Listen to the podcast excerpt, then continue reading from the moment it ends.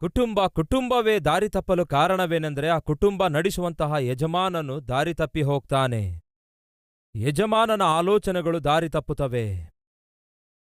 ಆ ಪ್ರಾಂತ್ಯದಲ್ಲಿ ಕೊರತೆ ಬರಗಾಲ ಬಂದಿರುವುದರಿಂದ, ಆ ಪ್ರಾಂತ್ಯದಲ್ಲಿ ಸಮಸ್ಯೆ ಬಂದಿರುವುದರಿಂದ ಧೈರ್ಯದಿಂದ ಆ ಸಮಸ್ಯೆ ಎದುರಿಸುವುದರ ಬದಲಿಗೆ ಆ ಸಮಸ್ಯೆಗೆ ಕಾರಣ ಏನೆಂದು ಗ್ರಹಿಸುವುದರ ಬದಲಿಗೆ ಆ ಸಮಸ್ಯೆಯಲ್ಲಿ ದೇವರ ಸಹಾಯವನ್ನು ಹೊಂದುವುದರ ಬದಲಿಗೆ ಸಮಸ್ಯೆ ಬಂದಿದೆ ಅಂದುಕೊಂಡು ಸ್ಥಳ ಬದಲಾಯಿಸುವ ಹಾಗೆ ವ್ಯವಹರಿಸುತ್ತಾನೆ. ಸಮಸ್ಯೆ ಬಂದಿರುವುದರಿಂದ ಇದ್ದ ಸ್ಥಳದಿಂದ ಓಡಿ ಹೋಗುವಂತಹ ವ್ಯಕ್ತಿತ್ವವುಳ್ಳವನಾಗಿದ್ದನು.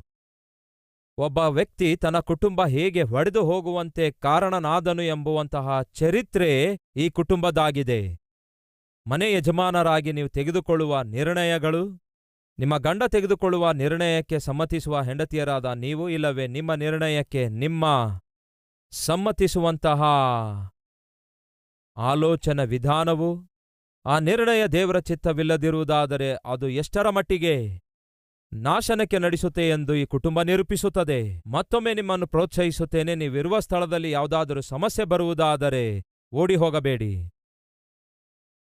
ಕಾರಣವೇನೆಂದರೆ ನಾವು ವಾಸಿಸುವ ಸ್ಥಳದಲ್ಲಿ ಸಮಸ್ಯೆ ಬರಬಹುದು, ನಾವು ಉದ್ಯೋಗ ಮಾಡುವ ಸ್ಥಳದಲ್ಲಿ ಸಮಸ್ಯೆಗಳು ಬರಬಹುದು, ನಾವು ವ್ಯಾಪಾರ ಮಾಡುವ ಸ್ಥಳದಲ್ಲಿಯೂ ಕೂಡ ಸಮಸ್ಯೆಗಳು ಬರಬಹುದು, ವಿದ್ಯಾಭ್ಯಾಸ ಮಾಡುವ ಸ್ಥಳದಲ್ಲಿ ಸಮಸ್ಯೆ ಬರಬಹುದು, ಸೇವೆ ಮಾಡುವ ಸ್ಥಳದಲ್ಲಿಯೂ ಸಮಸ್ಯೆಗಳು ಬರಬಹುದು. ಸಮಸ್ಯೆಗಳು ಬರುವಾಗ ತಿಳುವಳಿಕೆ ಉಳ್ಳಂಥವರು, ಜ್ಞಾನ ಉಳ್ಳಂಥವರು, ವಿಶ್ವಾಸ ಉಳ್ಳಂಥವರು ಏನ್ ಮಾಡ್ತಾರೆ ಗೊತ್ತಾ? ಸಮಸ್ಯೆ ಎದುರಿಸುವ ಪ್ರಯತ್ನ ಮಾಡುತ್ತಾರೆ. ಅದಕ್ಕಿಂತ ಮುಂಚಿತವಾಗಿ ಆ ಸಮಸ್ಯೆಗೆ ಕಾರಣ ಏನೆಂದು ತಿಳಿದುಕೊಳ್ಳುವ ಪ್ರಯತ್ನ ಮಾಡ್ತಾರೆ.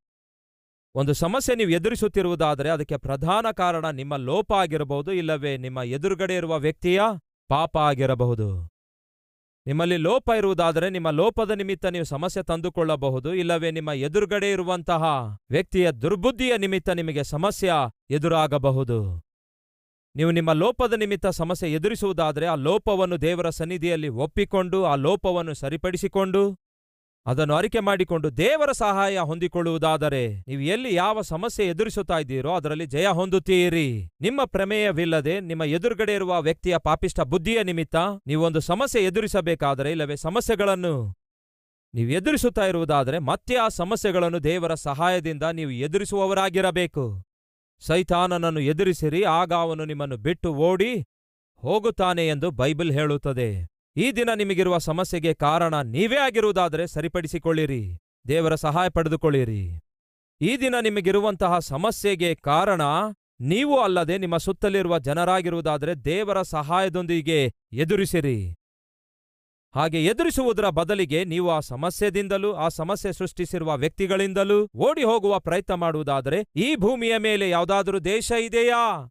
ಸಮಸ್ಯೆ ಇಲ್ಲದಂತಹ ದೇಶ. ಈ ಭೂಮಿಯ ಮೇಲೆ ಯಾವುದಾದರೂ ಪಟ್ಟಣ ಇದೆಯಾ? ಸಮಸ್ಯೆ ಇಲ್ಲದಂತಹ ಪಟ್ಟಣ. ಈ ಭೂಮಿಯ ಮೇಲೆ ಯಾವುದಾದರೂ ಸ್ಥಳ ಇದೆಯಾ? ಇಲ್ಲಿ ಸಮಸ್ಯೆಗಳು ಬರುವುದಿಲ್ಲ ಎಂದು ಗ್ಯಾರಂಟಿ ಕೊಡುವಂತಹ ಸ್ಥಳ ಇಲ್ಲವೇ ಇಲ್ಲ. ದಯವಿಟ್ಟು ಗಮನಿಸಿ, ಈ ದಿನ ಭೂಮಿಯ ಮೇಲೆ ಮನುಷ್ಯರು ಹೊಂದಿಕೊಂಡಿರುವ ಸಮಸ್ಯೆಗಳಿಗೆ ಕಾರಣ ಭೂಮಿಯಲ್ಲ, ಪಟ್ಟಣಗಳಲ್ಲ ಹಳ್ಳಿಪಳ್ಳಿಗಳಲ್ಲ ಯಾವ ಊರೂ ಅಲ್ಲ. ಈ ಲೋಕದಲ್ಲಿ ಭೂಮಿ ಮೇಲಿರುವ ಸಮಸ್ಯೆಗಳಿಗೆ ಪ್ರಧಾನ ಕಾರಣ ಮನುಷ್ಯ ಆಗಿದ್ದಾನೆ ಆ ಮನುಷ್ಯ ಎಲ್ಲಿರುತ್ತಾನೋ ಅಲ್ಲಿ ಸಮಸ್ಯೆ ಇರುತ್ತೆ. ಅಂದುಕೊಳ್ತಾರೆ ಬಹಳ ಜನ ಸ್ಥಳ ಬದಲಾಯಿಸಿದರೆ ಸಮಸ್ಯೆ ತೊಲಗಿ ಹೋಗ್ತದೆ ಎಂಬುದಾಗಿ. ಸ್ಥಳದಿಂದ ಅಲ್ಲ ಪ್ರಿಯರೇ, ಸಾಧಾರಣವಾಗಿ ಮನುಷ್ಯರಿಗೆ ಸಮಸ್ಯೆಗಳು ಬರುವುದು. ಮನುಷ್ಯರಿಗಿರುವ ಬುದ್ಧಿ ಸರಿಯಾಗಿಲ್ಲದೇ ಇರುವುದರಿಂದ ಮನುಷ್ಯ ಎಲ್ಲಿದ್ದರೂ ಕೂಡ ಅಲ್ಲಿ ಸಮಸ್ಯೆ ಸೃಷ್ಟಿಸಿಕೊಳ್ತಾನೆ.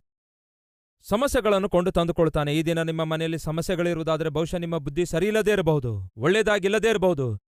ನಿಮ್ಮ ಬುದ್ಧಿ ಸರಿಯಾಗಿಲ್ಲದೇ ಇರುವುದರಿಂದ, ನಿಮ್ಮ ಆತ್ಮಿಕತೆ ಸರಿಯಾಗಿಲ್ಲದೇ ಇರುವುದರಿಂದ ನೀವು ಸಮಸ್ಯೆಯನ್ನು ಕೊಂಡು ತಂದುಕೊಳ್ತಿದ್ದೀರಿ. ನಿಮ್ಮ ಉದ್ಯೋಗದಲ್ಲಿ ಸಮಸ್ಯೆಗಳು ಎದ್ದೇಳುತ್ತಿರುವುದಾದರೆ, ನಿಮ್ಮ ಮಾತಿನ ವಿಧಾನ ಸರಿಯಾಗಿಲ್ಲದೇ ಇರಬಹುದು ನಿಮ್ಮ ವರ್ತನೆ ಸರಿಯಾಗಿಲ್ಲದೇ ಇರಬಹುದು ನೀವು ಕೆಲಸ ಮಾಡುವ ವಿಧಾನ ಸರಿಯಾಗಿಲ್ಲದೇ ಇರಬಹುದು ನಿಮ್ಮ ಮೇಲಧಿಕಾರಿಗಳಿಗೆ ವಿಧೇಯರಾಗುವ ವ್ಯಕ್ತಿತ್ವ ಇಲ್ಲದೇ ಇರಬಹುದು, ಕಷ್ಟಪಡುವ ವ್ಯಕ್ತಿ ಇಲ್ಲದೇ ಇರಬಹುದು, ನಾಲ್ಕು ಜನರಿಂದ ಛೀ ಅನಿಸಿಕೊಳ್ತಾ ಇರಬಹುದು, ಉದ್ಯೋಗ ಇವತ್ತಲ್ಲ, ನಾಳೆ ಕಳೆದುಕೊಳ್ಳುವಂತಹ ಪರಿಸ್ಥಿತಿಗೆ ಸೇರಿದವರಾಗಿದ್ದೀರೇನೋ?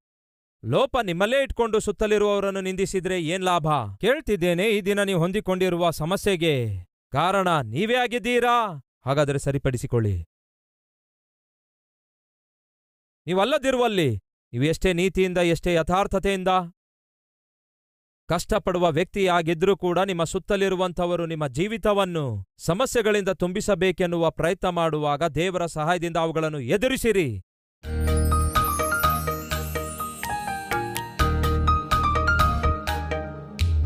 ಪರಿಶುದ್ಧ ದೇವರೇ, ನಿಮ್ಮನ್ನು ನಂಬಿದವರ ಕುರಿತಾಗಿ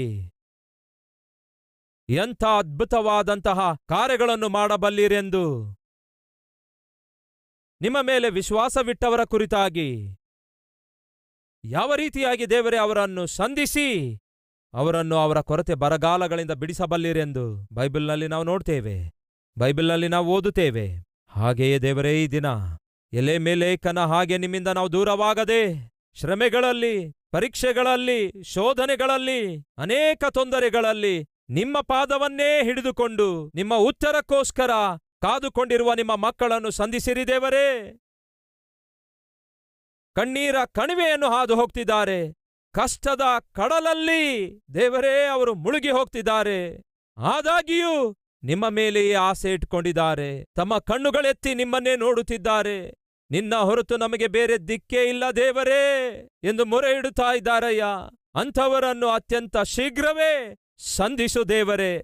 ಅತ್ಯಂತ ಶೀಘ್ರವೇ ಅವರ ಕಣ್ಣೀರನ್ನು ಒರೆಸಿ ಹಾಕಿ ಅವಮಾನವನ್ನು ಅಳಿಸಿ ಹಾಕಿ ನಿಂದೆಗೆ ಪ್ರತಿಯಾಗಿ ಘನತೆಯನ್ನು ಘನತೆಯ ಜೀವಿತವನ್ನು ಪ್ರತಿಯೊಬ್ಬರಿಗೂ ದಯಪಾಲಿಸಿರೆಂದು ಯೇಸುವಿನ ನಾಮದಲ್ಲಿ ಬೇಡಿ ಹೊಂದಿದ್ದೇವೆ ತಂದೆಯೇ. ಆಮೇನ್.